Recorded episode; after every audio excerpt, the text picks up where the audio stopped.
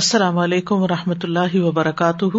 وعلیکم السلام ورحمۃ اللہ وبرکاتہ. کیا حال ہے سب کا؟ الحمدللہ.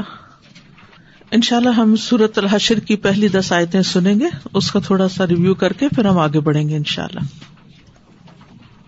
اعوذ باللہ من الشیطان الرجیم، بسم اللہ الرحمن الرحیم. بسم اللہ الرحمن الرحیم. سبح للہ ما فی السماوات وما فی الارض وهو العزیز الحکیم. هو الذی اخرج الذین کفروا من اہل الكتاب من دیارہم لأول الحشر ما ظننتم ان یخرجوا وظنوا انہم مانعتهم حصونهم من الله فأتاهم الله من حيث لم يحتسبوا وقذف في قلوبهم الرعب يخربون بيوتهم بأيديهم وأيدي المؤمنين فاعتبروا يا أولي الأبصار. ولولا أن كتب الله عليهم الجلاء لعذبهم في الدنيا ولهم في الآخرة عذاب النار. ذلك بأنهم شاقوا الله ورسوله ومن يشاق الله فإن الله شديد العقاب. ما قطعتم من لينة أو تركتموها قائمة على أصولها فبإذن الله وليخزي الفاسقين. وما أفاء الله على رسوله منهم فما أوجفتم عليه من خيل ولا ركاب ولكن الله يسلط رسله على من يشاء واللہ علی کل شیء قدیر. ما افاء اللہ علی رسولہ من اہل القری فللہ وللرسول ولذی القربى والیتامی والمساکین وابن السبیل کی لا یکون دولة بین الاغنیاء منکم. وما آتاكم الرسول فخذوه وما نهاكم عنه فانتهوا واتقوا اللہ ان اللہ شدید العقاب. للفقراء المهاجرين الذين أخرجوا من ديارهم وأموالهم يبتغون فضلا من الله ورضوانا وينصرون الله ورسوله أولئك هم الصادقون. والذين تبوأوا الدار والإيمان من قبلهم يحبون من هاجر إليهم ولا يجدون في صدورهم حاجة مما أوتوا ويؤثرون على أنفسهم ولو كان بهم خصاصة. وَمَن يُوقَ شُحَّ نَفْسِهِ فَأُولَئِكَ هُمُ الْمُفْلِحُونَ. والذین جاءوا من بعدهم يقولون ربنا اغفر لنا ولإخواننا الذين سبقونا بالإيمان يقولون ربنا اغفر لنا ولإخواننا الذين سبقونا بالإيمان ولا تجعل في قلوبنا غلا للذين آمنوا ربنا إنك رؤوف رحيم. نحمده ونصلي على رسوله الكريم. اما بعد فاعوذ بالله من الشيطان الرجيم. بسم الله الرحمن الرحيم. رب اشرح لي صدري ويسر لي امري واحلل عقدة من لساني يفقهوا قولي. سبح لله ما في السماوات وما في الارض وهو العزيز الحكيم.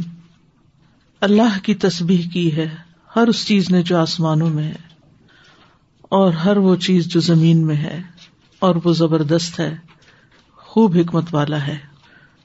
اللہ سبحانہ وتعالی کی تسبیح سے سورت کا آغاز ہو رہا ہے، اور یہ تسبیح اگر ساری کائنات کر رہی ہے تو انسان کے لیے بھی لازم ہے کہ وہ اپنے رب کی تسبیح کرے اور اپنے رب کے ہر فیصلے کو دل و جان سے مانے اور اسے ہر عیب اور نقص سے پاک قرار دے، کیونکہ وہ ہر چیز پر غالب بھی ہے اور اس کا ہر فیصلہ حکمت والا ہے.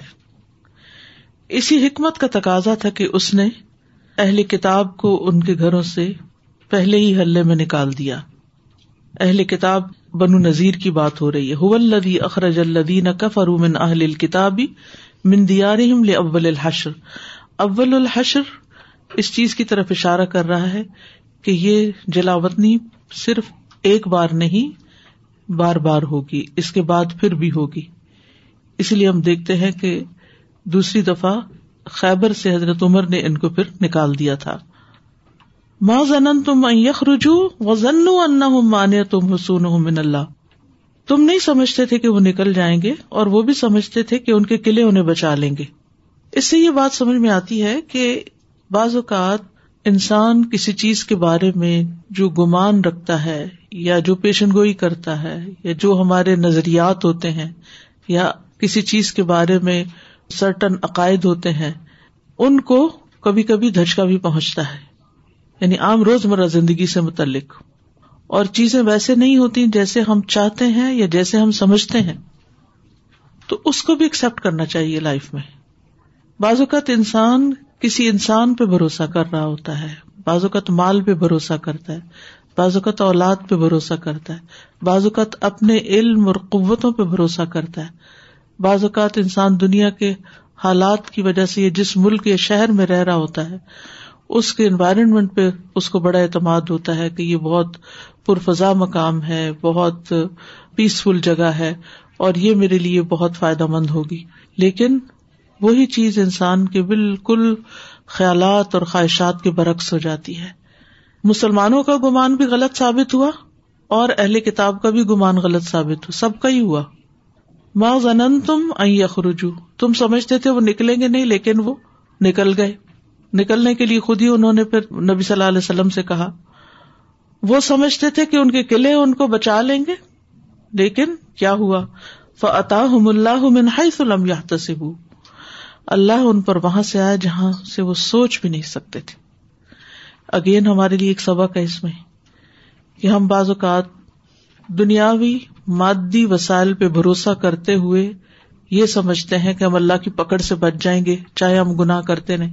کیونکہ ہوتا یہ ہے کہ جب اللہ تعالیٰ انسان کو کوئی نعمتیں عطا کرتا ہے تو انسان ان نعمتوں کو پا کر اللہ ہی کو بھولنا شروع کر دیتا ہے، اور اس کا سارا بھروسہ اور انحصار ان نعمتوں پہ ہو جاتا ہے کہ یہ ہمیں بچا لیں گے، ہماری ڈگری ہمارے کام آ جائے گی، ہمارا مال ہمارے کام آ جائے گا، ماں باپ ہمارے کام آ جائیں گے. لیکن کیا ہوتا ہے الٹیمیٹلی؟ نہیں. اللہ تعالیٰ وہاں سے انسان کو پکڑتا ہے کہ جہاں سے انسان سوچ بھی نہیں سکتا. من حیث لم یحتسبوا، جہاں سے اس کا گمان بھی نہیں جاتا، جہاں سے اس کا خیال بھی نہیں جاتا. اور پھر وقذف فی قلوبہم الرعب، کس طرح اللہ نے ان کو نکالا، کسی آرمی اور اسلحے کے ذریعے نہیں، ان کے دلوں میں رعب ڈال کے، قذف فی قلوبہم الرعب، ہیبت ڈال کے. اور پھر کیا انجام ہوا، یخربون بیوتہم بایدیہم وایدی المؤمنین، بعض اوقات انسان اپنے ہاتھوں اپنی کمائی کو لٹا رہا ہوتا ہے، تباہ کر رہا ہوتا ہے، ختم کر رہا ہوتا ہے، اور اس کے سامنے چیزیں تباہ و برباد ہو رہی ہوتی ہیں، لیکن انسان کچھ بھی کرنے کے قابل نہیں ہوتا، بالکل بے بس ہوتا ہے. تو اس سارے سے یہ پتہ چلتا ہے کہ ہر کمی اور نقص سے پاک صرف اللہ کی ذات ہے. انسان چاہے کچھ بھی رکھتا ہو، کسی بھی قسم کی طاقت رکھتا ہو، وہ اللہ کے فیصلوں اور ارادوں کے آگے بے بس ہے، کچھ بھی نہیں کر سکتا. تو اس لیے اگر گناہ کرنے کے بعد فوری طور پر کوئی نقصان نہیں ہوتا تو انسان یہ نہ سمجھے کہ کوئی پوچھنے والا نہیں، کچھ نہیں ہوتا، خیر ہے، ابھی تک کچھ نہیں ہو تو آئندہ بھی کچھ نہیں ہوگا. نہیں، پھر وہ وقت آ جاتا ہے کہ جب اللہ کا فیصلہ آ جاتا ہے اور انسان بے بس ہو جاتا ہے.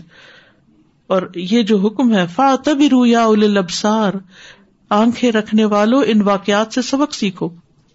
اور یہ عام حکم ہے، یہ صرف صحابہ کے لیے نہیں تھا، یہ صرف اہل کتاب کے لیے، اس زمانے کے لوگوں کے لیے نہیں تھا، یہ آج بھی اور ہمیشہ کے لیے ہر دور کے لوگوں کے لیے ہے کہ اس تاریخی واقعے سے سبق سیکھو کہ کس طرح اللہ کے ڈالے ہوئے روب کی وجہ سے وہ اپنے گھر بار، قلعے سب کچھ چھوڑ کے، اپنا شہر وطن سب چھوڑ کے چلے گئے. تو اللہ تعالیٰ کے لیے تو کچھ مشکل نہیں ہوا ان کو نکالنا، صرف ایک روب ہی ڈالا نا، بس بات ختم. تو اپنی ہر چیز سے دستبردار ہوگی. کیا انسان اپنی کسی چھوٹی سی چیز سے بھی آسانی سے دستبردار ہوتا ہے؟ اللہ نہ کرے کسی کا کوئی بیگ راستے میں چھیننا چاہے تو کیا کرتے ہیں؟ پوری کوشش کرتے ہیں بچانے کی. کوئی گاڑی چھیننے کی کوشش کرے، کوئی بیگ چھیننے کی، کوئی چھوٹی موٹی چیز ہی لینے کی، تو پوری قوت سے بچاتے ہیں اپنے آپ. لیکن یہاں یہ ہے کہ ہر چیز لوٹی چلی جا رہی ہے اور وہ کچھ بھی کرنے کے قابل نہیں، باوجود اس کے سارے سر و سامان موجود. تو سبق یا نتیجہ کیا نکلا، عبرت کیا ہوئی کہ اصل سہارا اللہ کا ہے، اصل طاقت اور قوت اس کی ہے، اصل مدد وہاں سے آتی ہے، سب کچھ اسی کا ہے، تسبیح اسی کے لیے ہے، ملکیت اسی کی ہے، ہمیں اسی کی طرف لوٹنا ہے. تو اس لیے کامیابی انسان کی اس میں ہے کہ اللہ کے ساتھ خالص ہو جائے، اللہ کو اپنا بنا لے، اللہ کی ناراضگی کے کام نہ کرے. پھر فرمایا وَلَوْلَا أَنْ كَتَبَ اللَّهُ عَلَيْهِمُ الْجَلَاءَ لَعَذَّبَهُمْ فِي الدُّنْيَا، اگر اللہ نے ان کے لیے جلا وطن ہونا نہ لکھا ہوتا تو ان کو دنیا میں عذاب دیتا، یعنی جیسے دوسرے قبیلے کو، بنو قریظہ کو، کہ ان کے مردوں کو قتل کر دیا گیا تھا، تو ان کو بھی ایسی مصیبت کا سامنا ہوتا. تو پھر فیصلہ اللہ ہی کا ہے، یہ ان کی تقدیر میں تھا کہ انہیں قتل نہیں ہونا تھا، جلا وطن ہونا تھا. تو یہ تقدیر بھی اللہ کی حکمت اور مشیت پر، یعنی ان کے بارے میں اللہ کا ارادہ یہ تھا اور اللہ کا ارادہ پورا ہوا. وَلَهُمْ فِي الْآخِرَةِ عَذَابُ النَّارِ، لیکن اگر دنیا میں عذاب سے بچ بھی گئے تو آخرت میں نہیں بچ سکتے. بعض اوقات انسان دنیا میں غلط کام کرتا ہے اور پھر وہ دیکھتا ہے کہ اس کے اوپر کوئی آفت نہیں آئی تو وہ سمجھتا ہے کہ سب خیر ہے. اچھا، بعض اوقات آپ نے دیکھا ہوگا کہ کچھ لوگ نمازیں نہیں پڑھتے، فراز ادا نہیں کرتے، ہر ایک سے لڑائی رکھتے ہیں، غلط کام کرتے ہیں، لیکن ان کی موت بڑی آرام سے آ جاتی. اس کے برعکس ہم دیکھتے ہیں کہ کچھ لوگ بڑے دیندار، متقی، پرہیزگار ہوتے ہیں اور ان کے آخری وقت میں بڑی بیماری اور تکلیف. اور وہ اصل حکمت تو اللہ ہی کو پتا ہے، غیب تو اللہ ہی کو پتا ہے، لیکن کبھی بھی انسان اگر دنیا میں اپنے گناہوں کی وجہ سے پکڑا نہ جائے کوئی، تو اس سے دھوکہ مت کھائیں، دھوکہ نہ کھائیں کہ وہ بھی تو ایسے اور ایسے کرتا ہے لیکن اس پر تو کوئی شامت نہیں آئی. اس لیے کہ اگر دنیا میں کوئی بچ بھی جائے تو آخرت کا کس کو پتا. ذَلِكَ بِأَنَّهُمْ شَاقُّوا اللَّهَ وَرَسُولَهُ، یہ جلا وطنی کیوں ہوئی، عذاب کیوں آیا ان پر، کیونکہ انہوں نے اللہ اور اس کے رسول کی مخالفت کی تھی. اس سے کیا سبق نکلتا ہے، کوئی بتائے گا آپ میں سے؟ کہ اللہ اور اس کے رسول کی مخالفت کی وجہ سے انسان کو دنیا میں بھی رسوائی اور عذاب کا سامنا کرنا پڑ سکتا ہے. وَمَن يُشَاقِّ اللَّهَ فَإِنَّ اللَّهَ شَدِيدُ الْعِقَابِ، اور سب کو خبردار کر دیا گیا کہ جو اللہ کی مخالفت کرے گا، اللہ سے دشمنی مول لے گا، تو یاد رکھے کہ اللہ تعالیٰ سخت عذاب دینے والا ہے. اور یہ عذاب اگر دنیا میں نہیں بھی تو آخرت کی پکڑ سے کوئی بچا نہیں سکتا. پھر بنو نذیر کا محاصرہ کرنے کے لیے جب مسلمانوں نے چند رخت کاٹے تو اس پر اعتراض ہوا تو اس کے بارے میں فرمایا ما قطعتم من لینة او ترکتموها قائمة على اصولها فباذن اللہ، کہ مسلمانوں نے جو درخت کاٹے یا ان کو ان کی جڑوں پہ چھوڑ دیا، یعنی صرف پھل کاٹا یا ان کو جڑوں سمیت اکھیڑ دیا، یعنی کچھ ایسے تھے جو پورے پورے نکال دیے تھے اور کچھ ایسے تھے کہ جو یعنی اوپر سے پھلوں والا حصہ کاٹ دیا اور ان کے تنے باقی رہ گئے. قائمة على اصولها، کہتے یہ کل 6 تھے یا 4 تھے، کوئی بہت بڑی تباہی نہیں کی تھی، لیکن یہ دراصل ان کو حسرت دلانے کے لیے اور ان کو رسوا کرنے کے لیے تھا اور اللہ کے اذن سے تھا، یعنی ایک جنگی اسٹریٹجی تھی. یہ اس پر اعتراض جب کیا گیا تو اس کا جواب بھی دیا گیا. اب دیکھیے کہ ایک گھر جب بنتا ہے یا ایک درخت جب پھل لاتا ہے تو اس میں بڑا وقت لگتا ہے، اور خصوصاً درختوں کے پھل آنے میں. اب بعض اوقات آپ اپنی زندگی میں لگائے ہوئے درخت کا پھل نہیں کھا پاتے، وہ آپ کے باپ نے لگایا ہوتا ہے یا آپ کے دادا نے لگایا ہوتا ہے یا کسی پچھلی نسل نے لگایا ہوتا ہے. تو ایسی چیز کا جب زیاں ہوتا ہے اور جس کی ریپلیسمنٹ جلدی نہیں ہوتی، کچھ چیزیں تو ایسی ہوتی ہیں نا جو ٹوٹ گئی، پھٹ گئی، جل گئی، تو آپ جا کے دوسری خرید کے لے آئیں، لیکن درخت ایسی چیز ہے کہ جو آپ ریپلیس نہیں کر سکتے فوراً. تو وہ انسان کے اندر ایک شدید قسم کی حسرت پیدا کرتے ہیں، شدید قسم کا غم اور دکھ، اور پھر انسان کے لگائے ہوئے یہ سارے پودے اگر اس کے سامنے ہی جل جائیں یا خراب ہو جائیں تو یہ انسان کے لیے بڑی شرمندگی کی بات ہے. اور پھر یہ شماتت الاداء جس کو کہتے ہیں، یعنی لیخزی الفاسقین. اور اس میں سبق جو نکلتا ہے وہ یہ کہ فسق کا انجام بھی اچھا نہیں، پیچھے اللہ کی مخالفت کا انجام اچھا نہیں، اس سے پیچھے ہے کہ اللہ اور اس کے رسول کے ساتھ بدعہدی اور دھوکے کا انجام اچھا نہیں، کیونکہ بنو نذیر نے اس طرح کیا تھا. تو اس میں آپ دیکھیے کہ درجہ بدرجہ مختلف گناہوں کی سزا بتائی جا رہی ہے. یعنی فسق کس کو کہتے ہیں؟ شدید نافرمانی کو، یعنی حدوں سے باہر نکل جانا، ڈٹائی کے ساتھ کرنا. تو ایسا کرنا جو ہے یہ باعث رسوائی ہے. پھر وما افاء اللہ ولا رسولہ منہم فما اوجفتم علیہ من خیل ولا رکاب ولکن اللہ یسلط رسلہ علی من یشاء. مال فے کی تقسیم کا قانون بتا دیا گیا کہ جس مال کے حاصل کرنے میں تمہاری کوئی محنت نہیں، تمہاری کوئی قربانی نہیں، تو وہ تمہارا نہیں. غنیمت کے برعکس یہ اللہ اور اس کے رسول کی طرف لوٹایا جائے گا، لیکن اللہ رسولوں پر جس کو چاہتا ہے مسلط کر دیتا ہے، اور اللہ ہر چیز پر قادر ہے. پھر اللہ تعالیٰ کا نام القدیر یہاں پر آیا کہ ساری چیزیں اللہ کی قدرت میں ہیں. یہ فتح جو ہے یہ اللہ کی قدرت سے حاصل ہوئی ہے. تو سب سے پہلے مال فے کا حقدار کس کو بتایا گیا؟ اللہ اور اس کے رسول. ما افاء اللہ علی رسولہ من اہل القرى فللہ وللرسول ولذی القربى والیتامی والمساکین وابن السبیل.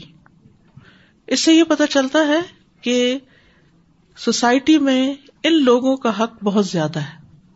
جب بھی مال کی تقسیم ہو یا کوئی ڈسٹریبیوشن ہو، چاہے وراثت کی ہو یا اللہ تعالیٰ آپ کو توفیق دے صدقہ خیرات کرنے کی یا کسی بھی طرح کی لوگوں کے ساتھ کسی نعمت کی شیئرنگ کی، تو سب سے پہلے رشتے دار، قرابت دار، صلہ رحمی، یتامہ، بے سہارا بچے جن کے باپ سر پہ نہ ہو، نابالغ یا بے سہارا، مسکین، قسم پرسی میں زندگی بسر کرنے والے جن کا کوئی کمانے والا نہیں، بیوہ عورتیں ہو سکتی ہیں یا بیمار ہو سکتے ہیں ایسے جو خود کوئی کمائی نہیں کرتے یا کسی بھی وجہ سے، وابن السبیل، اور غریب مسافر. پھر کئی لا یکون دولتم بین الاغنیاء منکم. ایک بڑی اہم بات یہاں کر دی گئی کہ اسلام دولت کو ایک جگہ جمع نہیں کرنا چاہتا. قرآن مجید کے شروع میں ہی بتا دیا گیا مما رزقناہم ینفقون. متقین کی صفت کیا ہے؟ وہ خرچ کرتے رہتے ہیں، نکالتے رہتے ہیں، دیتے رہتے ہیں. کبھی اپنی ذات پہ خرچ کرتے ہیں، کبھی اپنے اہل و عیال پہ خرچ کرتے ہیں، کبھی اللہ کے راستے میں خرچ کرتے ہیں، کبھی رشتے داروں، یتیموں، مسکینوں، مسافروں پہ خرچ کرتے ہیں. یعنی وہ دینے والے لوگ ہوتے ہیں. تو اللہ کے پسندیدہ لوگ کون ہوتے ہیں؟ جو دیتے چلے جاتے ہیں. دینے والا بننا چاہیے. پھر وما آتاکم الرسول فخذوہ وما نہاکم عنہ فانتہوا. ایک اور اصول دے دیا گیا، جو رسول دے وہ لے لو اور جس سے روکے رک جاؤ. اس میں رسول اللہ صلی اللہ علیہ وسلم کی ایک اتھارٹی متعین کی جا رہی ہے کہ وہ ایک اتھارٹی ہیں، ان کا حکم ماننا ہوگا، جو وہ دیتے ہیں وہ لینا ہوگا. یہ کہنا کافی نہیں کہ ہمارے لیے قرآن کافی ہے، جو قرآن میں ہم پائیں گے وہی ہمارے لیے کافی نہیں، رسول جو دیتے ہیں وہ بھی لینا ہوگا، اور صرف وہ نہیں بلکہ جس چیز سے وہ روکتے ہیں اس سے رکنا بھی ہوگا، آپ کی منع کی ہوئی چیزوں کو منع کرنا ہوگا. واتقوا اللہ ان اللہ شدید العقاب. پھر اللہ کے تقویٰ کی بات ہے، اور پھر اللہ سبحانہ وتعالیٰ کے بارے میں بتایا جا رہا ہے کہ وہ سخت سزا دینے والا ہے. پھر مال فہی کی بات چل رہی ہے، ٹھیک ہے. مال فہ جو ہے اس کے حقدار للفقراء المہاجرین، فقراء مہاجرین ہیں، الذین اخرجوا من دیارہم واموالہم، جو اپنے گھروں اور اپنے مالوں سے نکالے گئے، یعنی جنہوں نے اللہ کی خاطر اپنا گھر بار چھوڑا ہے، ان پر بھی خرچ کیا جائے گا. یبتغون فضلا من اللہ ورضوانا وینصرون اللہ ورسولہ اولئک هم الصادقون. تو یہاں سچے لوگوں کی صفات بتائی جا رہی ہے. کیا؟ نمبر ایک، اللہ کی خاطر ہر قربانی کر سکتے ہیں، اپنا گھر بھی چھوڑ سکتے ہیں، مال بھی چھوڑ سکتے ہیں، اور انہوں نے تو مستقل طور پر چھوڑے تھے. ہمارے لیے کیا ہے؟ کچھ گھنٹوں کے لیے اپنے گھر کے کام کاج روک کے علم حاصل کرنے یا علم دینے کے لیے نکلنا، اس راستے میں اپنا مال خرچ کرنا. آپ دیکھیں کہ کتنی دفعہ ایسا ہوتا ہے نا کہ لوگ ایک کتاب لینے کے لیے ہچکچاتے ہیں، حالانکہ وہ اللہ کے راستے میں خرچ کرنا ہے، اور وہ بھی خالصتاً وہ کتاب جو قرآن پر مشتمل ہو، اور اس کے مقابلے میں $20 کی کتاب، $30 کی کتاب، یعنی اس سے ہچکچائیں گے. لیکن وہی اگر کلاس سے نکل کر مال میں چلے گئے ہیں تو 20-30 کیا 200-300 بھی خرچ کرنے میں کوئی ممانعت نہیں، اور دل کی خوشی اور اطمینان سے خرچ کریں گے. یعنی ہم سب خود بھی دیکھیں کہ دنیا کی خاطر خرچ کرتے وقت ہمارے دلوں کا حال کیا ہوتا ہے، اور اللہ کی خاطر خرچ کرتے ہوئے ہمارے دلوں کا حال کیا ہوتا ہے. چاہے وہ اپنی ذات پر ہی کیوں نہ کرنا ہو، یا کسی اور پر ہی کیوں نہ کرنا ہو، کسی اور ہی کی مدد کیوں نہ کرنی ہو دین کی خاطر. اور پھر من دیارہم و اموالہم، اور اپنے مال بھی انہوں نے لگائے، گھر بھی چھوڑے مال بھی لگائے. تو انسان اس وقت تک اپنے ایمان اور دین میں سچا نہیں ہوتا جب تک ان دو چیزوں کی قربانی نہیں کرتا، چاہے پرماننٹلی یا ٹیمپرریلی. پرماننٹلی کیا ہے؟ جیسے ہجرت کی گئی تھی، دنیا کے لیے ہجرت بہت سے لوگ کرتے ہیں، وہ بڑے شوق سے کرتے ہیں اور بڑا مال لگا کے کرتے ہیں. ایک امیگریشن میں آپ سب کو پتا ہے کہ کیا کیا نہیں خرچ کیا جاتا، کیا کچھ نہیں چھوڑا جاتا. لیکن توقع کیا ہوتی ہے کہ جو چھوڑ رہے ہیں اس سے بہتر ملے گا، چاہے ملے یا نہ، یہ الگ بات ہے، جو پہلے حال سے بھی جائیں. لیکن اس کے لیے آپ دیکھیں کہ اس وقت پوری دنیا میں ایک سیلاب ہے موومنٹ کا، ویوز ہیں. دوسری طرف پرماننٹلی یہ چھوڑنا ہے گھر اور بار کو، یعنی اپنے وطن کو، کیونکہ دیار جو ہوتا ہے نا، دار کی جمع ہوتی ہے، اور یہ عام ہوتا ہے، اس میں دار سے مراد وطن بھی ہو سکتا ہے، لیکن بیت جو ہوتا ہے وہ خاص ہوتا ہے، اپنا پرسنل گھر جو ہوتا ہے، ٹھیک ہے. یعنی اپنے وطن، اپنے مال، سب کچھ انہوں نے چھوڑ دیا. اور صادقون کی صفت کیا ہوتی ہے؟ یبتغون فضلا من اللہ ورضوانا، دنیاوی فائدوں کے لیے نہیں، اللہ کا فضل اور رضامندی چاہنے کے لیے، کہ اس قربانی سے ہمارا رب ہم سے کسی طرح راضی ہو جائے. اور پھر اور کیا خوبی ہے ان کی؟ وَيَنْصُرُونَ اللَّهَ وَرَسُولَهُ، اللہ اور اس کے رسول کی مدد کرتے ہیں، یعنی دوسرے لفظوں میں دین کے مددگار ہیں، انصار اللہ ہیں، انصار اللہ ہیں. یعنی ان کی قربانیوں کا اصل مقصد کیا ہے؟ کہ انہیں اللہ کو راضی کرنا ہے، اپنے ساری کوششوں کا اجر اللہ سے پانا ہے. تو مہاجرین کو اولئک ھم الصادقون، ان کا یہ سچے لوگ ہیں، یہ سچے لوگ ہیں، ان کے ایمان کی سچائی کی گواہی اللہ نے دی. تو ان کے نقش قدم پر چل کر ہی سچا بن سکتے ہیں، ایمان کے دعوے میں سچے ہو سکتے ہیں. دوسرا طریقہ کیا ہو سکتا ہے؟ والذین تبوؤا الدار والایمان من قبلہم، جو ان مہاجرین کے آنے سے پہلے جنہوں نے، دار سے مراد دار الہجرہ یعنی مدینہ کو، جس کو دار السلام، دار الہجرہ کہا جاتا ہے، یعنی مدینہ کو اپنا گھر بنا رکھا تھا. تبوؤا کا مطلب ہے یعنی وہ وہاں کے مکین تھے، ٹھکانہ بنائے ہوئے تھے، وہاں رہتے تھے. بل ایمان، اور ایمان کو، یعنی ایمان کو اپنا گھر بنا لیا، یعنی ایمان کے ساتھ جیتے مرتے تھے.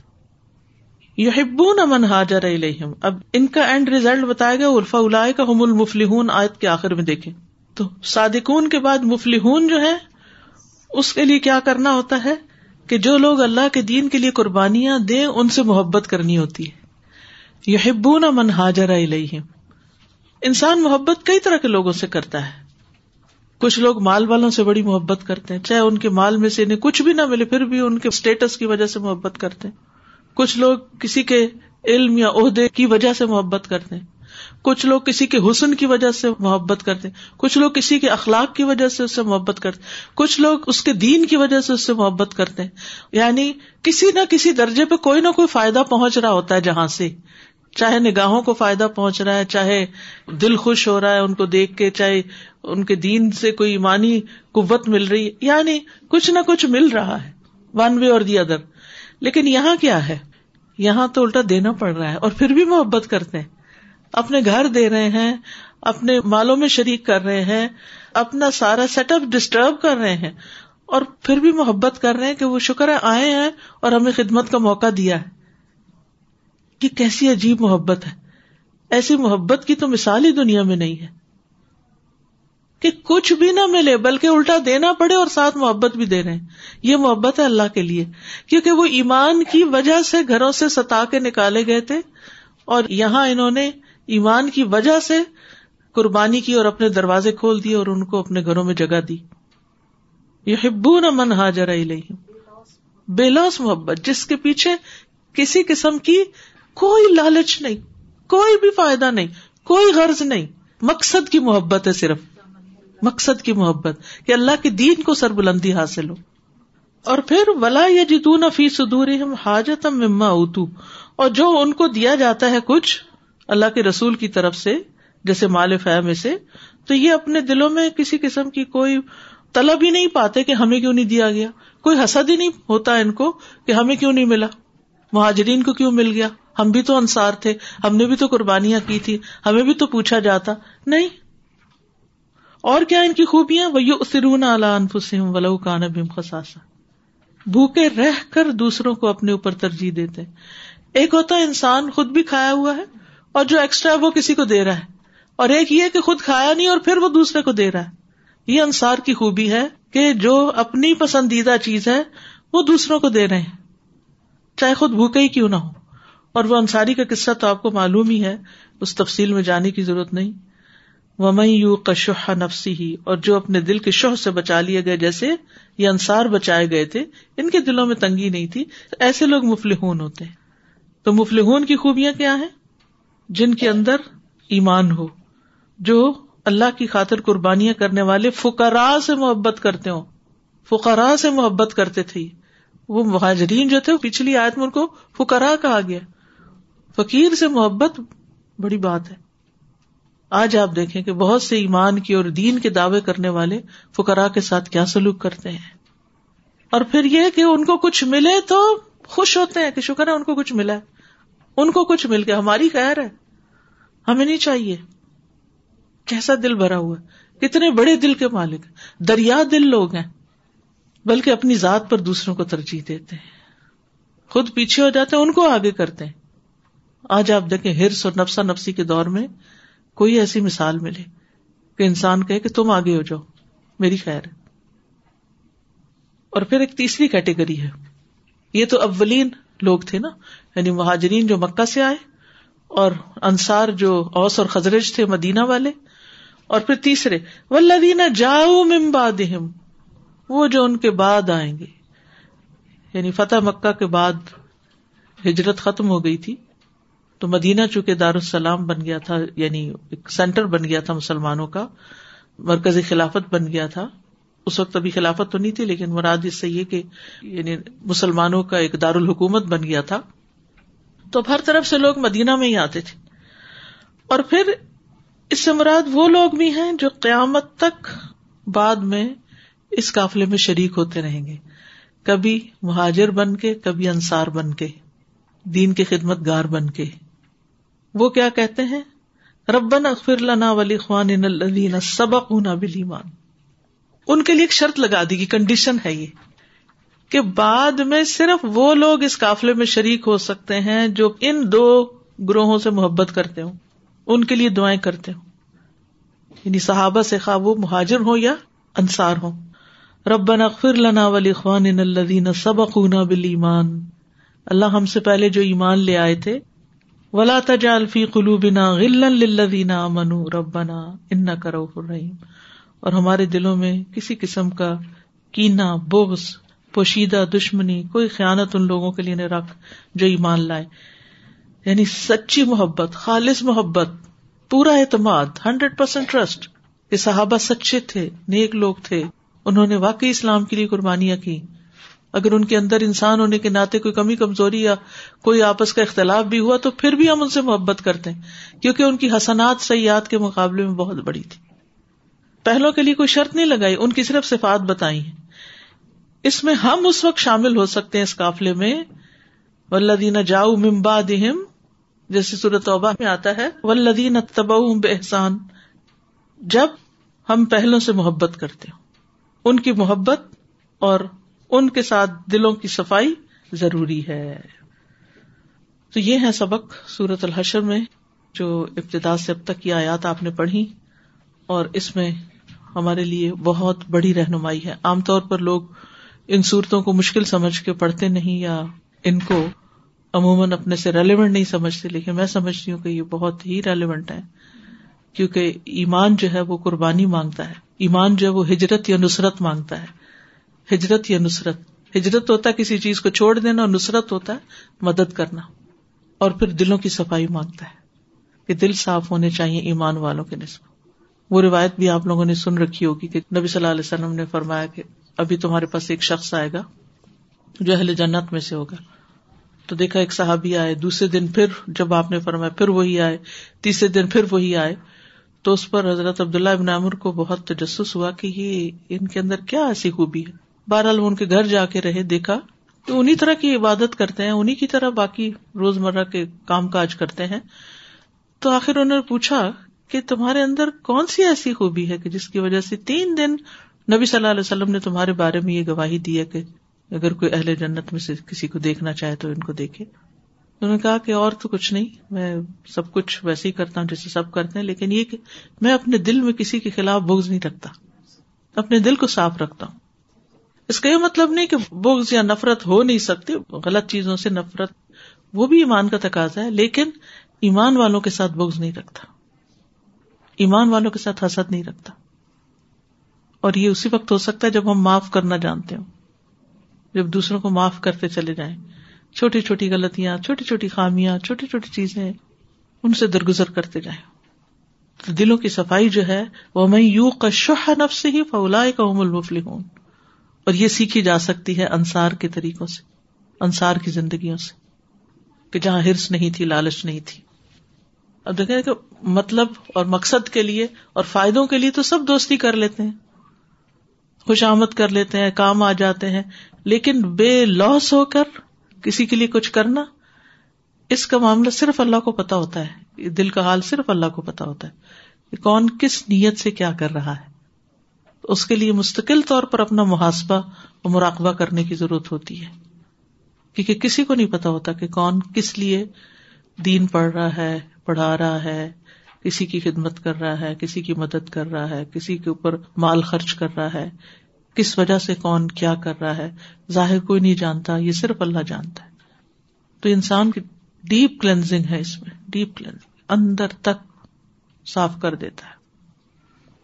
جی السلام علیکم استاد, پہلے جب ہم اس طرح کوئی بھی کام کرتے تھے نا, کوئی خیر کا کام, تو دل کے اندر کبھی یہ خیال نہیں آتا تھا کہ یہ ہم اللہ کے لیے, بس ایسا ہوتا تھا کہ چلو کر رہے ہیں, اللہ نے کہا ہے, بس ایسے ہی, یعنی کہ سرسری سی جذبہ ہوتا تھا.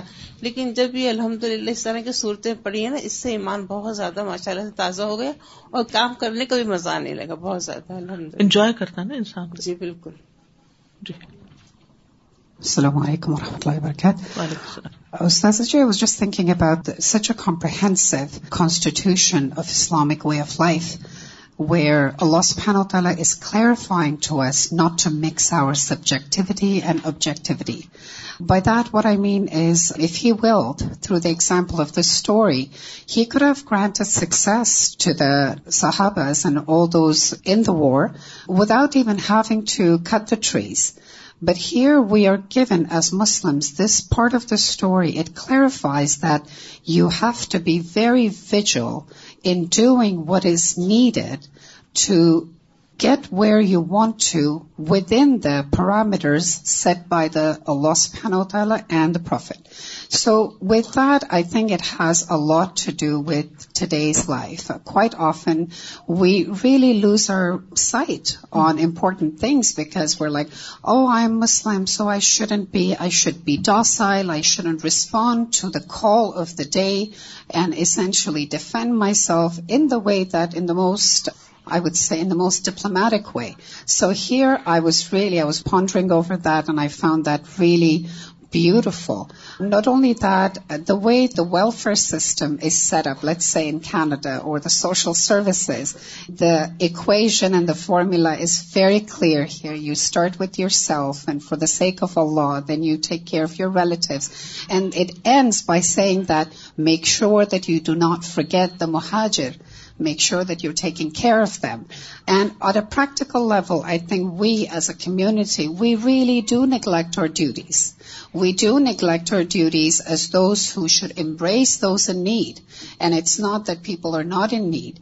I mean, for example, a very recent story that happened with me, I went to a gym to join the gym, and later on found out, I mean, subhanAllah, people of a different gender saying that we are women, they can actually walk in, use the same locker room, and call it a day. So you are essentially sharing, as a woman, a locker room with someone who thinks that he is a woman, but, is a man. So I just realized that we are building multiple masajid, and people are giving money, but not a single time we focus on, let's make a little center for women, let's just gather them up there, and people are becoming very short-sighted. یہاں پر میں یہ کہوں گی کہ اب جیسے یہ centre ہے, this is a women center basically. Right. لیکن یہ کہ عورتوں کو اکٹھا کرنے والا تو کوئی ہو. True. کیونکہ ہم اپنے comfort zone سے نہیں نکلتے. That's exactly what I'm saying, Ustaza. Like people that are here right now, including myself, I think we need to open our eyes and really act to the call of the day. This is our need. We need to really make this place a better place. Yes. It is the best, but there is possibility to make it further, to extend it, to expand it. Sacrifice and support. استاذہ, اللہ کے لیے کرنا یا اپنے لیے کرنا کہ ہم کہیں جہنم میں نہ چلے جائیں. اور اکثر ایسا ہوتا ہے کہ آپ کا دل نہیں چاہ رہا ہوتا کسی پرٹیکولر شخص کے لیے کچھ کرنے کو, لیکن صرف اس وجہ سے کہ اللہ مجھ سے ناراض نہ ہو جائے. تو بیسیکلی یہ اپنے بھی اللہ کے لیے کرنا ہے, نہیں کہ اللہ ناراض نہ ہو جائے, یہ اللہ کے لیے کرنا ہو گیا. ہاں استاذہ, میں یہ کہہ رہی تھی کہ عموماً ہم لوگ بہت نیرو, ہمارا پرسپیکٹو ہوتا ہے کہ ہم اس طرح اسلام کی مدد کر سکتے ہیں, اس طرح کر سکتے ہیں. یہاں پہ بہت ساری ورائٹی بتا دی کہ وہ انہوں نے جو ہے جان مال ہر طرح سے بھی کیا, اور پھر یہ ہے کہ صرف اپنے اوپر ترجیح دے کے, ضروری نہیں کہ آپ کے پاس کچھ ہو, آپ کے پاس کچھ نہ ہو, کم ہو, اس کے باوجود بھی آپ کر سکتے ہیں. قربانی کا یہاں بتایا گیا. ہم عموماً کہتے ہیں, وہ میری یہ کزن ہے مجھے کہا کرتی ہے کہ لوگ کہتے ہیں وہ اس کے پاس اتنا پیسہ یہ خرچ کرتی رہتی ہے اپنے اوپر نا, تو کہتی ہے کہ اللہ نے بھی تو کہا ہے کہ 97.5% میرا ہے, میں 2.5% دے کے وہ کر دیتی ہوں. لیکن ہم یہ نہیں سوچتے کہ جب اللہ تعالیٰ نے ہمیں 97.5% دیا ہے تو ہم اس میں سے بھی کیوں نہیں دے رہے. اس میں بھی آتا ہے نا, وفی اموالہم حق معلوم للسائل والمحروم, ان کے مالوں میں حق ہے سوالی کا, محروم کا, اور یہ حق زکوٰۃ کے علاوہ ہے. جی السلام علیکم استاذہ. میں یہ دیکھ رہی تھی کہ انصار کی جو ٹریٹس ہیں, جس طرح سے وہ کام کرتے ہیں اور جن کا سوچ اور ان کا کرنے کا طریقہ, آج ہماری اولادوں کو یونیورسٹی, بزنس سکولز میں اسپیشلی یہ کہتے ہیں کہ جیسے بھی حاصل کر سکو سیٹ حاصل کرو, سکسیس کے لیے آپ کچھ بھی کر لو, چاہے وہ آپ کو کسی کو گرا کے کیوں نہ. اور یہاں پہ یہ ہے کہ ہم کھائیں نہ مگر دوسرا کھا لے, تو it's a very very big contrast over here. تو ہمیں اپنے گھروں سے دینا ہے تربیت انشاءاللہ. بالکل استاذ یہاں ایک بات ہے کہ صرف اسی وقت کے لیے نہیں ہے، انہوں نے اس کے بعد بھی مسائل قائم کی. اگر میں صحیح ہوں تو ہسٹری میں کہیں بھی نظر نہیں آ رہا کہ انصار مدینہ نے کسی بھی جو حکومت کے لیے جنگ تھی وہاں شرکت کی ہو یا اپنے لیے حکومت چاہیے ہو. بالکل